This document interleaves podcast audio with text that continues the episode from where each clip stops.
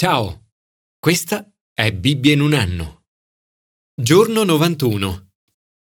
Un giorno, qualche tempo fa, mi sono iscritto a Twitter e poi a Instagram. Ero per lo più curioso di capire tutto questo clamore attorno a mia moglie Pippa, a ciò che postava. È un mondo in cui segui altre persone e altre persone seguono te. Molte celebrità hanno un seguito enorme le persone diventano spettatori accaniti delle loro vite, relazioni, stili di vita, diete e scelte di moda. Vogliono sapere tutto su di loro, interagire con loro ed essere come loro. Non c'è niente di intrinsecamente sbagliato in tutto questo. È naturale voler seguire coloro che si ammirano. Seguire le celebrità sui social media può essere divertente e persino illuminante.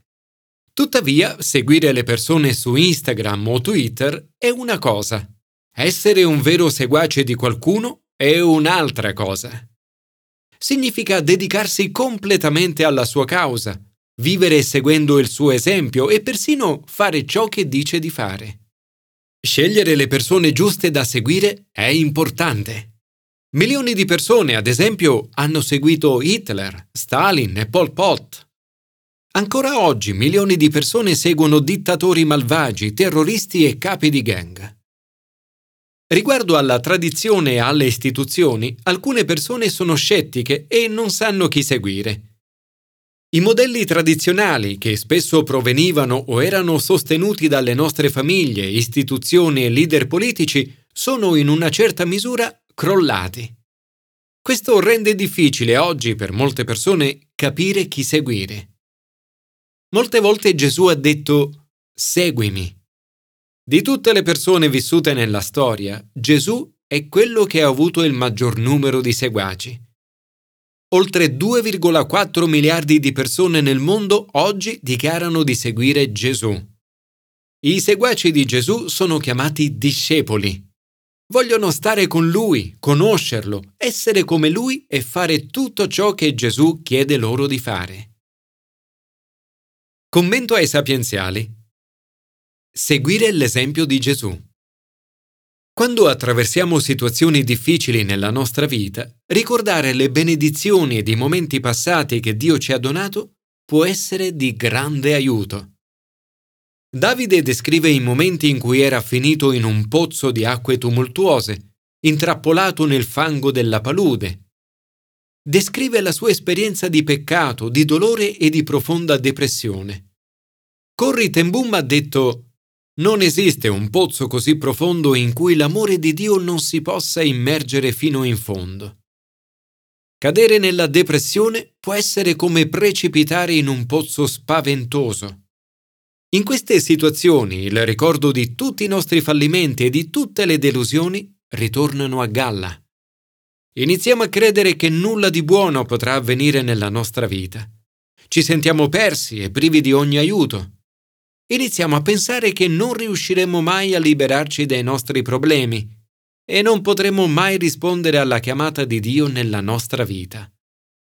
Ricordando un momento di smarrimento come questo del passato, Davide dice Ho sperato, ho sperato nel Signore, egli su di me si è chinato, ha dato ascolto al mio grido, mi ha tratto da un pozzo di acque tumultuose, dal fango della palude. Prosegue. Ha stabilito i miei piedi sulla roccia, ha reso sicuri i miei passi. Mi ha messo sulla bocca un canto nuovo, una lode al nostro Dio. Molti vedranno e avranno timore e confideranno nel Signore. Davide descrive la grande benedizione che scende su coloro che rifiutano gli idoli del mondo e che confidano in Dio. Beato l'uomo che ha posto la sua fiducia nel Signore.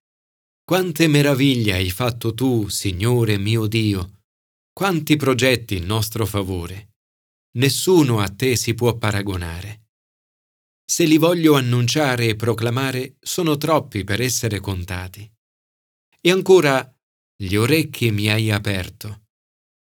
Il segreto della vita di Davide è tutto qui, nella preghiera e nell'obbedienza. Davide si propone di obbedire alla volontà di Dio senza riserve. Allora ho detto, ecco, io vengo. Nel rotolo del libro su di me è scritto di fare la tua volontà.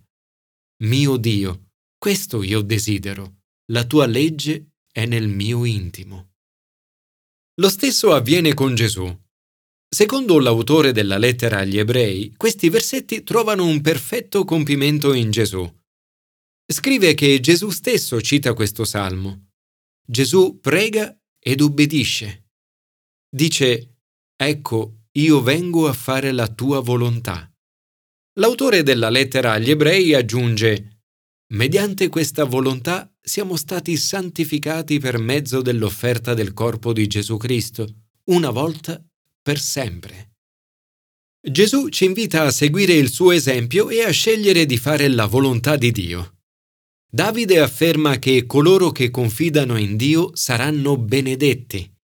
Il salmista parla di meraviglie. Dice, quanti progetti Dio ha fatto in nostro favore. Sono troppi per essere contati. Signore, grazie per le volte in cui mi hai sollevato da un pozzo di acqua tumultuosa, dal fango e dalla palude e hai posto i miei piedi su una roccia. Grazie per avermi concesso un luogo saldo, per aver messo un canto nuovo sulla mia bocca e avermi permesso di testimoniare in modo che altri potessero riporre la loro fiducia in te. Aiutami oggi a pregare e a seguirti. Commento al Nuovo Testamento. Seguire le istruzioni di Gesù. Gesù non aveva social media, mezzi di trasmissione, grandi schermi e nemmeno un semplice microfono con cui trasmettere il messaggio. Non ne aveva bisogno. Ciò che aveva e condivideva con i suoi discepoli era forza e potere. Usare ogni mezzo disponibile per diffondere il messaggio di Gesù è molto importante oggi, soprattutto considerando i mezzi di comunicazione moderni. Tuttavia non dovremmo mai dimenticare che il mezzo più importante è l'esempio di Gesù e le sue istruzioni. Nel brano di oggi Gesù guarisce una donna sanguinante e risuscita la figlia di Jairo. Due situazioni, quelle di Jairo e la donna, molto diverse tra loro. Lui uomo e lei donna. Lui solo e lei in mezzo ad una folla lui influente e lei apparentemente insignificante.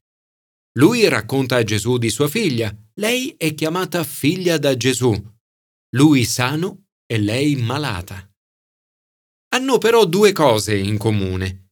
Entrambi necessitano della forza e del potere di Gesù ed entrambi, all'avvicinarsi di Gesù, reagiscono allo stesso modo.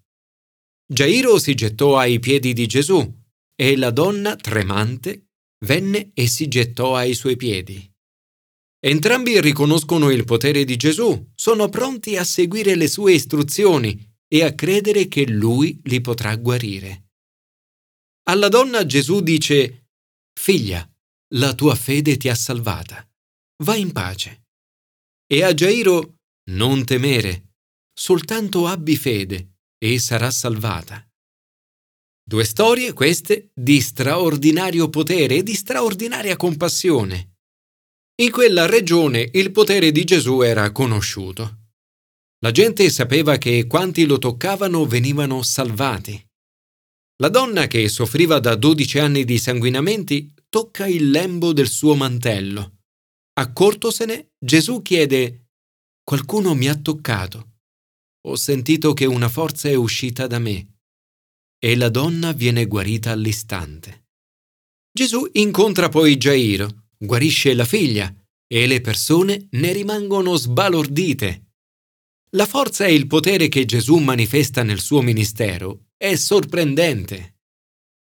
E ancora più sorprendente è che questa forza e questo potere Gesù non li ha tenuti per sé, ma li ha condivisi con i suoi discepoli. Convocò i dodici e diede loro forza e potere e li mandò ad annunciare il regno di Dio e a guarire gli infermi. Questo è il ministero a cui ogni discepolo di Gesù è chiamato oggi, Gesù dona il suo potere e la sua forza anche a noi, oggi. Signore, aiutami a seguire le tue istruzioni, predicare il regno di Dio e guarire i malati. Aiutami a seguire da vicino il tuo esempio e ad imparare a servire con potere e autorevolezza. Commento all'Antico Testamento. Seguire Gesù con tutto il cuore. La forza e il potere di Dio sono dati a coloro che seguono il Signore con tutto il cuore. Caleb e Giosuè sono scelti tra il popolo di Israele come eccezioni, perché solo loro hanno seguito il Signore pienamente. Questo è ciò che il popolo di Dio è chiamato a fare. Mosè avverte il popolo di non ritrarsi dal seguirlo. Li avverte di non peccare contro la legge. Sappiate che il vostro peccato vi raggiungerà. La sfida costante delle scritture è seguire il Signore con tutto il cuore e non dilettarsi nel peccato. Attraverso la lente del Nuovo Testamento scopriamo che seguire il Signore è seguire Gesù. Perché Gesù è il Signore Affermazione questa al cuore del Nuovo Testamento. In questi brani vediamo quanto Gesù sia disponibile con coloro che lo seguono con tutto il cuore, che ripongono la loro fede e fiducia in Lui e che si mettono a disposizione per compiere la sua volontà. Questo è ciò a cui siamo chiamati. Gesù ci manda nel mondo con forza e potere ad annunciare il regno di Dio e a guarire gli infermi. Signore, desidero essere come Caleb e Giosuè e seguirti con tutto il cuore. Oggi desidero seguire il tuo esempio e fare la tua volontà. Aiutami a servire con forza e potere, ad annunciare il regno di Dio e a guarire gli infermi.